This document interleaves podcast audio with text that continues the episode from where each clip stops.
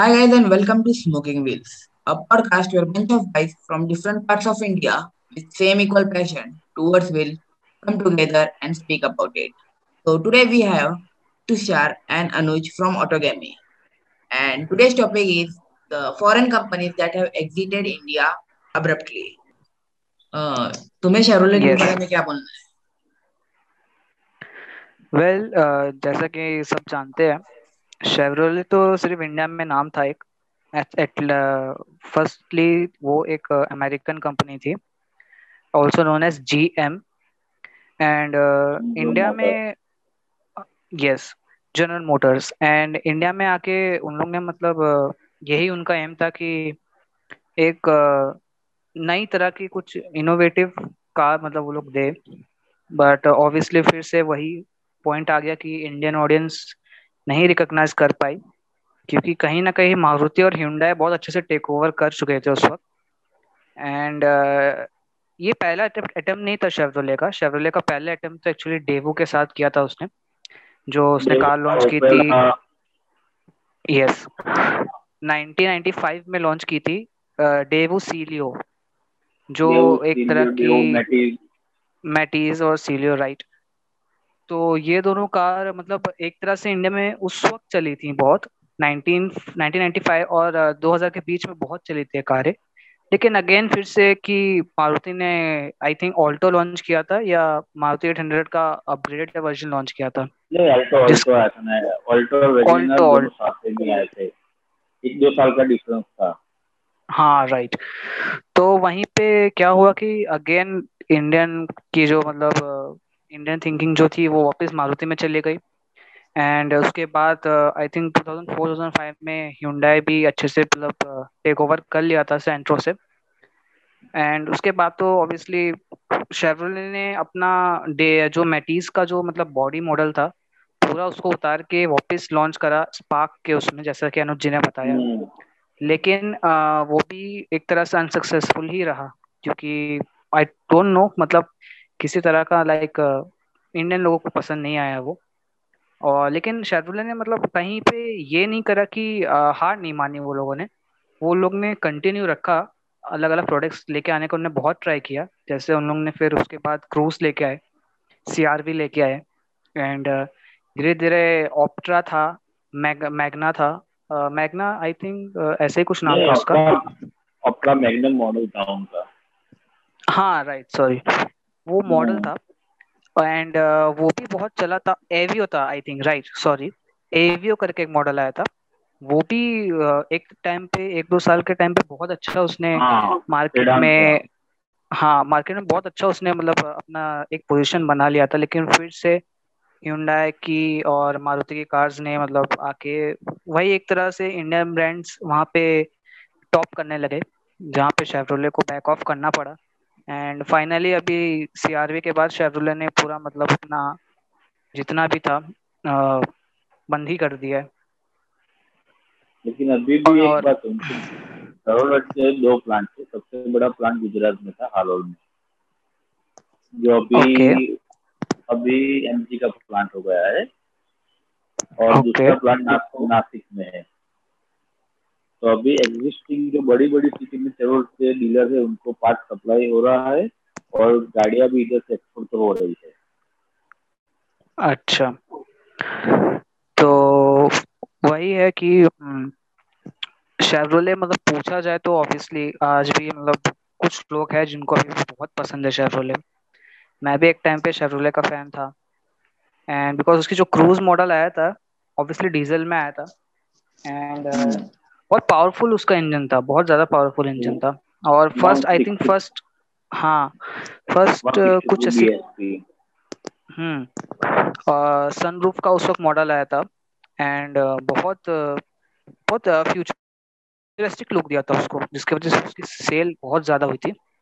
And I guess 2014-15 तक की उसकी सेल बहुत अच्छी चली रही थी। लेकिन वही है कि बीच में फिर वर्ना आ गई। ह्यूंडई की ये सब कार्स आके हाँ ये ये सब कार्स ने आके मतलब एक तरह से ऑफ़िस बैक ऑफ़ कर इनको करने के लिए मजबूर कर दिया। एंड uh, अब तो देख ही सकते कि Indian audience are mainly concern about fuel economy and now maintain yes right mostly mostly इसी की वजह से। They doesn't concern safety priority safety priority hmm. वही है उसकी वजह से नहीं चल पाया। एंड uh, क्योंकि इंडियंस एक्चुअली ऐसे ब्रांड से ऑब्सेस्ड है जो लाइक like, uh, उनको मतलब मेंटेनेंस गाड़ी का वही जैसे बताया जिन्हें वो अच्छा होना चाहिए फ्यूल इकोनॉमी अच्छी होनी चाहिए। बाकी उन मैकेनिक भी एक बार ठीक कर सकता हो। अ, आपकी आवाज़ नहीं है वापस बोलिए। रोड का मैकेनिक भी एक बार ठीक कर दे कुछ अगर बिगड़े तो। हाँ राइट तो उसी के वजह से इंडिया में नहीं चल पाई शेवरोले एंड ऑब्वियसली उनकी कार्स का भी एक ये था कि बहुत ज़्यादा प्रैक्टिकल कार्स उन लोग लाने की कोशिश करे थे बहुत ज़्यादा। मतलब उन्होंने अपना फुल ट्राई किया लेकिन वो भी नहीं हुआ। और एक्चुअली uh, इंडिया में 90s में शेवरोले ने एक और कार लॉन्च uh, की थी डेबू के पहले जो थी प्योगेट थ्री ज़ीरो 309 वो Yes, कार जो- हाँ वो कार भी आई थी। वो एक फ्रेंच कंपनी के साथ उन्होंने कोप अप किया था। लेकिन वो कार तो मतलब चलने के पहले ही मतलब वो बंद हो चुकी थी। क्योंकि ऑब्वियसली इंडिया ने उस ब्रांड को रिकॉग्नाइज नहीं किया। बिल्कुल भी ट्राई भी नहीं किया उसको। Uh, जितना शेवरोले को किया था।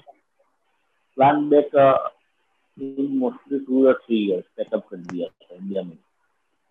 यस तो वही है कि इंडिया में कैसा है शेव- शेवरोले को आ, क्या बोलते हैं इतना समझा नहीं उसका उन लोग सोचते थे रीसेल वैल्यू अच्छा नहीं मिलेगा ये वो ओवरऑल एफिशिएंसी नहीं रहेगा। एंड अभी यूज़ मार्केट में क्रूज आपको दो से तीन लाख में मिल जाएगी। हाँ। एंड एक्चुअली देखा जाए तो शेवर शेवरोले की जो ऑप्ट्रा मैग्नम जो अनुज जी ने बताया है वो हम्म। पहली कार थी प्रीमियम कार थी इंडिया में। जिसमें वुड पैनल्स आते थे सनरूफ आता था एंड ऑटो क्लाइमेट कंट्रोल आता था। उससे उससे पहले वो ऑप्टर रॉयल आई थी वो एड आता था वो। वो क्या हाँ। जो चार हाँ, हाँ। में से बाहर निकल के वो चाँद का वो करवा चौथ का एड आता था उसमें। टेन लाख के बजट में उस टाइम ऑप्टरा रॉयल पहली कार थी जिसमें सनरूफ आता था। हम्म हम्म। उसके बाद मैग्नम आई और उसके बाद क्रूज आई। ऑप्टरा रॉयल उसके बाद ऑप्टरा मैग्नम और क्रूज हाँ. सो देखा जाए तो शेवरोले ने एक और ब्रांड भी लेके आया था इंडिया में जिसका नाम था ओपेल नाम तो सबने सुना ही होगा ओपेल नाम का जो आया था कॉर्सा आया था उसका। And Corsa, Corsa Sail. हम्म। वो एक तरह से वो भी एक टाइम पे एक थोड़े टाइम के लिए वो भी मतलब जो लोग कार को रिकॉग्नाइज कर पा रहे थे उस वक्त उन लोग ने वो कार ली थी। एंड सुनने में भी आता है कि उसके कंपनी तो बंद हो चुकी थी लेकिन आ, उसके दस पंद्रह साल बाद भी कार बहुत अच्छा रिस्पॉन्स दे रही थी। कार का कुछ इशू नहीं आ रहा था वही है कि पार्ट्स उसके नहीं मिल पा रहे थे लेकिन शेवरोले के थ्रू उसके पार्ट्स कहीं ना कहीं मिल जाते थे। क्योंकि शेवरोले लेके आया था, लेकिन वो इसमें भी मतलब शेवरोले ने अपना पूरा ट्राई किया, दूसरे कंपनीज़ को भी अपने साथ ज्वाइन करके कि इंडिया में, क्योंकि ऑब्वियसली उनको पता था इंडिया में चल सकती है ब्रांड्स लेकिन इंडिया की जो मेंटालिटी है, वहीं पे सिर्फ़ मारुति एंड हुंडई पे जो रह गई, जिसकी वजह से एक अच्छा ब्रांड था शेवरोले वो आज कहीं खो गया। तो वही है कि होप कि फ्यूचर में अगर लोगों को समझ आ जाए तो शेवरोले वापस आ सकता है। एंड वापस आए तो इस बार मतलब जाए ना क्योंकि बहुत अच्छा ब्रांड था वो। मैं मैं तो यही कहूँगा। वो तो है। शेवरोले उतने नहीं बहुत कंपनीज़ इंडिया में अपने पैर जमाने की कोशिश किए थे बट वही इंडियन टेंडेंसी की वजह से रुक नहीं पाए। राइट कहीं ना कहीं नहीं रिकॉग्नाइज नहीं कर पाते हैं। तो वही एम है अपना भी कि इंडियन जो ऑडियंस है उनको ये रिकॉग्नाइज कराना है कि ऑब्वियसली मारुति हुंडई मैं किसी को क्रिटिसाइज नहीं करना चाहूँगा इधर, लेकिन और भी ब्रांड्स एक्सप्लोर करना चाहिए, और भी तरह के वेरिएंट्स देखो आप, क्योंकि कहीं ना कहीं आजकल जो कंपनी मशहूर हो जाती है, वो कहीं ना कहीं केयर करना भी कम कर देती है। तो उस पर भी आप ध्यान दीजिए एंड और भी ब्रांड्स है एक्सप्लोर करिए मॉडल्स एक्सप्लोर करिए, आपको शायद आपको कोई परफेक्ट कार मिल जाए। तो फियाट के बारे में तुम्हारे व्यूज़ क्या है तुषार ओके वेल फिएट तो एक बहुत बड़ा ब्रांड था इंडियन के हार्ट्स में. एंड uh, uh, उसका मतलब स्टार्टिंग uh, हुआ था 1970s में आई गेस 1970 से स्टार्ट हुआ था फिएट एंड ऑब्वियसली वो एक टैक्सी के जैसे भी यूज़ हुआ था. और उस वक्त वो कंपटीशन देता था हिंदुस्तान मोटर्स को. तो वही था कि इशू हो गया था कि फिएट का कि उन लोग ने इंडिया में गलत टाइम पे उसको लॉन्च कर दिया। क्योंकि उनको ये आइडिया नहीं था कि उसका रिस्पॉन्स इतना अच्छा आ जाएगा। उनको लगा कि नॉर्मल रिस्पॉन्स आएगा। हज़ार तक का बुकिंग होगा। और तीन लाख का बुकिंग हो गया था, जिसमें से सिर्फ़ 617 गाड़ी ही बिकी। बाकी सारी बुकिंग कैंसिल हो चुकी थी। फिर फिएट ने 90 99 के बाद 2000 में फिएट लेके आया पैलियो पैलियो कार देखा जाए तो बहुत अच्छी थी उस वक्त उस वक्त के हैचबैक थी वो भी। और उसका लुक बहुत डिफरेंट था बहुत ज़्यादा डिफरेंट था इन कार्स से। सॉरी टू इंटरप्ट बट वो एक्चुअली इंडिया की पहली हॉट एच मान सकते हैं उसको। 1.6 हाँ हॉट एच हाँ राइट सो तो वही है कि एंथुजियास्ट जो थे वो फिएट के डीलरशिप को भी वही करने के लिए चक्कर में थे कि और भी मतलब इंडिया में लाया जाए। और फिएट एक सेफ़ कार्ड इंटरेस्ट लेके बैठा था जिसने और फिर उसने ऑफ़र किया सिएना सिएना भी एक मॉडल आया था फिएट पैलियो के बाद। एंड वो एक सीडैन था और वो भी बहुत चला था। पैलियो के साथ साथ दोनों ने मतलब करा था। बट फिर आगे जाके मार्केट में वो इतना मतलब उसका फिर धीरे धीरे कम हो गया। सडनली मतलब कम होने लगा उसका सेल्स मे बी बिकॉज़ वही दूसरे ब्रांड्स आ चुके थे। एंड uh, उसके बाद फिर हेलो हेलो हेलो हाँ बोलो। हाँ अनुजी बोलिए। उस टाइम कंपटीटर आ गए सी है के साथ मारुति का थाउज़ेंड के एसटीम आ गया था होंडा सिटी था होंडे एसेंट था इंडिया में भी ऑप्शन हाँ हाँ। राइट और फिर उसके बाद क्या हुआ कि 2009 में फिर डायरेक्ट फिएट ने लॉन्च किया था, ये पुंटो और लीनिया पुंटो और लीनिया एक्चुअली इतने कंट्री में मतलब एकदम नया टाइप का मॉडल आया था वो। लेकिन कुछ लोगों को बहुत बोरिंग लगा।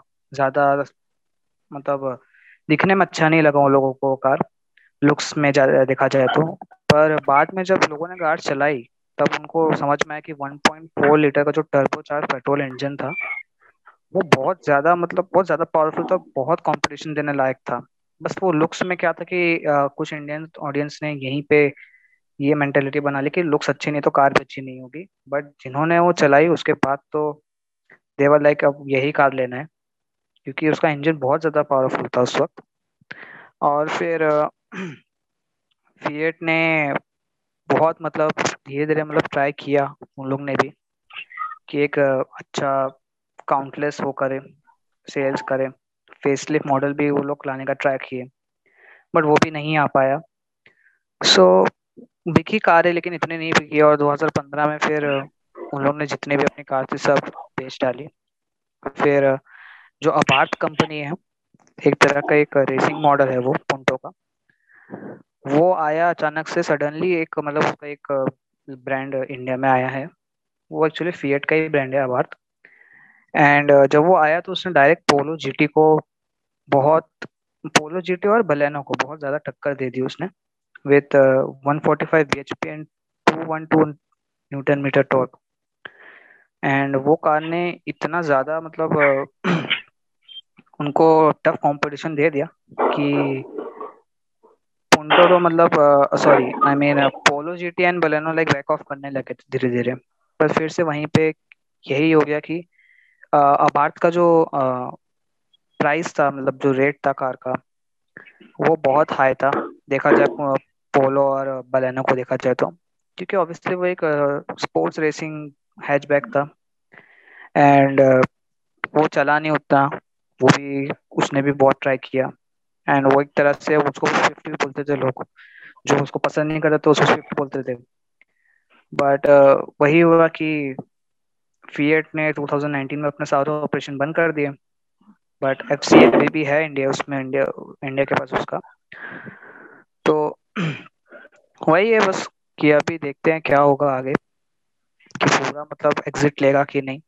सो बेसिकली लास्टली एग्जिट हुए distributor distributor is been established in India since 1996 से 1997 there first we launch Lancer petrol and diesel after that they have launch Pajero boxer model after that they had launch Outlander Mitsubishi Cedia and Montero in SUV lineup. So basically, Mr. Mitsubishi has exited India due to lower sales comparing last five years. The sales are lower basically. They had not any model lineup including India and internationally उनके पास model में चार पाँच चीज़ें थी और अभी जो एग्जिस्टिंग जहाँ उनका सेल्स चल रहा है दूसरे कंट्रीज़ में भी वो भी चार पाँच ही है। इंडिया में तो सीडिया बंद करके उनके पास सीडान भी नहीं थी। और उसके पास सिर्फ़ मिस्टरबीसी आउटलैंडर था और वो भी उन्होंने रीलॉन्च किया बाद में। लेकिन प्राइस बहुत था उसके बाद पजेरो स्पोर्ट था।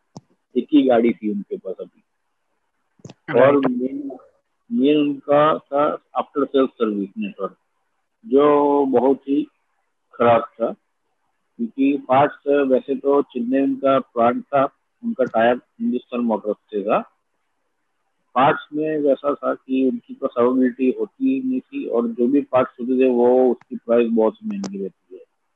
क्योंकि फिफ्टी टू सिक्सटी परसेंट वो पार्ट्स इंपोर्ट करते हैं जापान से। सो ओरिजिनल पार्ट्स उनके बहुत महँगे है। इसलिए एक तो आफ्टर सेल्स में उनका एक माइनस पॉइंट था। और पार्ट्स अवेलेबिलिटी भी रहती नहीं थी पुरानी कार की। गाड़ी की बिल्ड क्वालिटी तो वाइज गाड़ी तो बहुत अच्छी है लेकिन मेन उनका है आफ्टर सेल्स का इसलिए कस्टमर रिटर्न नहीं हो रहा था। जो एक बार मिस्टूबिशी देता था वो दूसरी बार नहीं जाता था क्योंकि वो ऑलरेडी फेस कर चुका होता है। Okay okay so as we all know कि अनुज जी के पास भी एक मित्सुबिशी सीढ़िया है तो अभी जब कंपनी एग्जिट इंडिया से एग्जिट ले चुकी है तो आपके दिमाग में क्या आया था ये न्यूज़ सुन के पहले? तो सबसे तो पहले तो पार्ट तो मैंने पार्ट सही खबर के हमको कोई पार्ट मार्केट में अगर नहीं मिलता तो वो ऑथोराइज डीलर से ही लेना पड़ता है। तो कोई पार्ट ऐसा रहता है जो बाहर मिलेगा ही नहीं तो आपको डीलर पे डिपेंड रहना पड़ता है। और दूसरा कि एक तो ब्रांड थी बहुत अच्छी लेकिन उनका मॉडल लाइनअप कुछ इंडिया में आ नहीं रहा था। वैसे उनके पास बाहर तो मॉडल लाइनअप है ही। पता नहीं इंडिया में उन्होंने क्यों नहीं लिया। ओके सीरीज़ डिसकंटिन्यू हुई 2013 में। उन्होंने वापस रिलॉन्च की थी 2017 में 18 में। और वो भी बिकी तो थी इंडिया में, अभी वो डिसकंटिन्यू नहीं कर दी है। लेकिन रीइंट्रोड्यूस करने के बाद भी गाड़ी तो बिकी थी मार्केट में।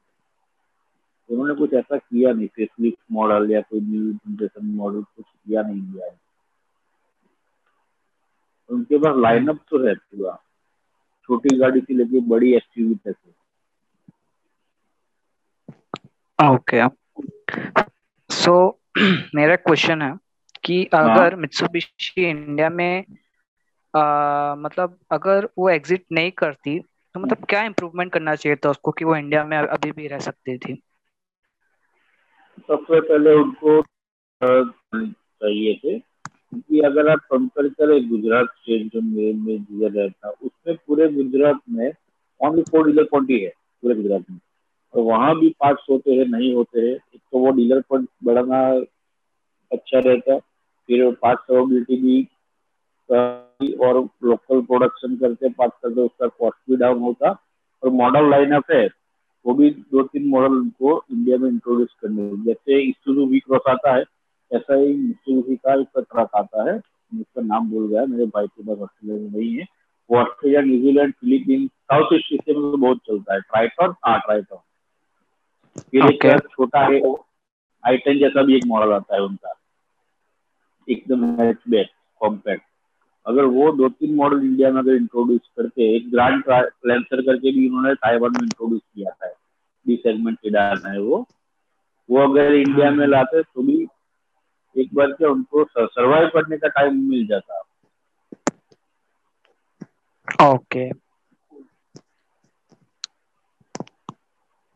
जैसे कि टाटा है अपनी। टाटा बीच में दस साल कोई गाड़ी उनकी नहीं बिक रही थी लाइनअप ही नहीं थी उनके।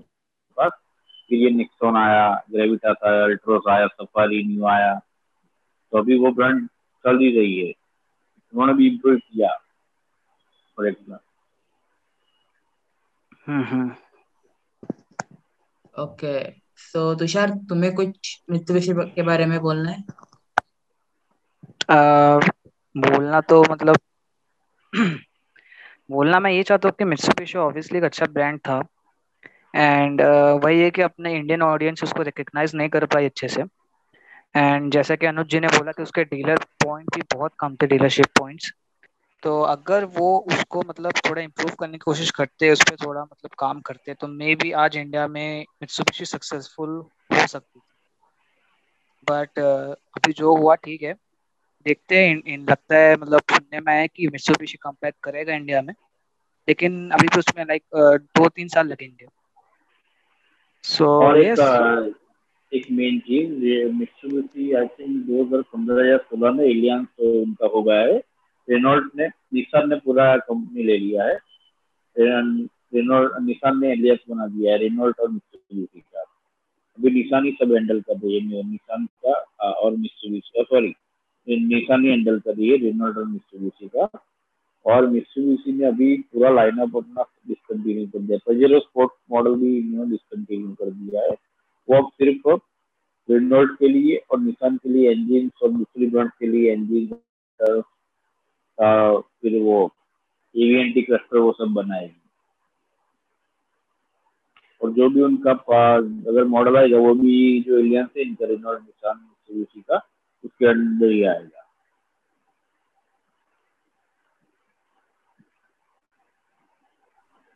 ओके। हेलो। हेलो हाँ आ रहा। है। तो ये हाँ सॉरी सुनाई नहीं दिया। क्या बोले? क्योंकि जो इंजन मित्सुबिशी के इंजन है पेट्रोल इंजन हाँ। वो हुंडई में यूज़ हो रहे हैं। पंद्रह सौ सीसी से ऊपर कोई भी गाड़ी हुंडई की होगी या किया की उसमें मोस्टली मित्सुबिशी का इंजन ही है। फिर रेनॉल्ट में जो डीजल इंजन हाई एंड है 1.5 से ज़्यादा, वो मर्सिडीज के कई मॉडल्स में भी है। तो उन्होंने अब ये सप्लाई जैसे फिएट पहले कैसे डीजल इंजन मारुति में सप्लाई किया करता था, ऐसा उन्होंने चालू किया है अभी तीन चार साल से। Okay so I think that's it from Mitsubishi अब बढ़ते हैं शेवरोले की ओर। अनुज जी आपसे शुरुआत करते हैं। शेवरोले के बारे में आप क्या कहना चाहेंगे? शेवरोलेट भी से जब हुई दो हज़ार सत्रह पच्चीस दिसंबर को उनका भी मोस्टली केस स्टडी किया जाए तो लास्टली में कैप्टिविया क्रूज थी। एक छोटी गाड़ी में उनकी स्पार्क आ रही थी वो भी उन्होंने बंद कर दी थी पीट भी बंद कर दी थी। फिर दूसरी उनकी तो वो ट्रेल ब्रेजर लास्टली में निकाली थी उन्होंने कैप्टिवा बंद करके हाँ। जो बहुत ही प्राइजी थी। कंपेयर टू फॉर्चुनर और एंडीवर उस टाइम मेन कम्पीटेड थे। उनका गाड़ी अच्छी थी। फिर क्रूज भी वो अच्छी थी लेकिन उसमें मेंटेनेंस बहुत रहता था क्रूज में और ट्रेल ब्रेजर दोनों में। और ट्रेवलर टैक्सी मार्केट में बहुत चल रही थी इसलिए उसके पार्ट्स भी कंपनी के बहुत महँगे थे और बाहर उसके अल्टरनेट पार्ट्स सस्ते में मिल जाते थे। और उनके पास, जो अच्छे अच्छे मॉडल थे, जैसे एवियो आता था पहले, फिर एक एस आर वी स्पोर्ट्स आता था, और उन्होंने उस टाइम ऐसे टाइम पे लॉन्च कर दिया था, जब पब्लिक तो मारुति या हुंडई से आगे नहीं बढ़ रही थी। एक स्पोर्ट्स मॉडल आता था एस आर वी करके, उसमें बॉडी किट का भी अलग से पूरा ऑप्शन आता था कंपनी में से ही। फिर उन्होंने अप्ट्रा रॉयल भी निकाली थी 2009-10 में, तब सनरूफ वाली सीडान सबसे कम बजट में यही कंपनी दे रही थी। लेकिन उसमें भी मेंटेनेंस का इशू सब गाड़ी में रहता था। बाकी उनका डीलर पॉइंट भी था अच्छा था अच्छा खासा था, लेकिन मेन था मेंटेनेंस का इशू और मॉडल लाइनअप भी उन्होंने कुछ नया किया नहीं। Okay so that's it guys from this episode I hope you found it informative please do share your views about this episode through our insta handle at the rate Autogamy India you can follow us there And that's it. Stay safe. Thank you.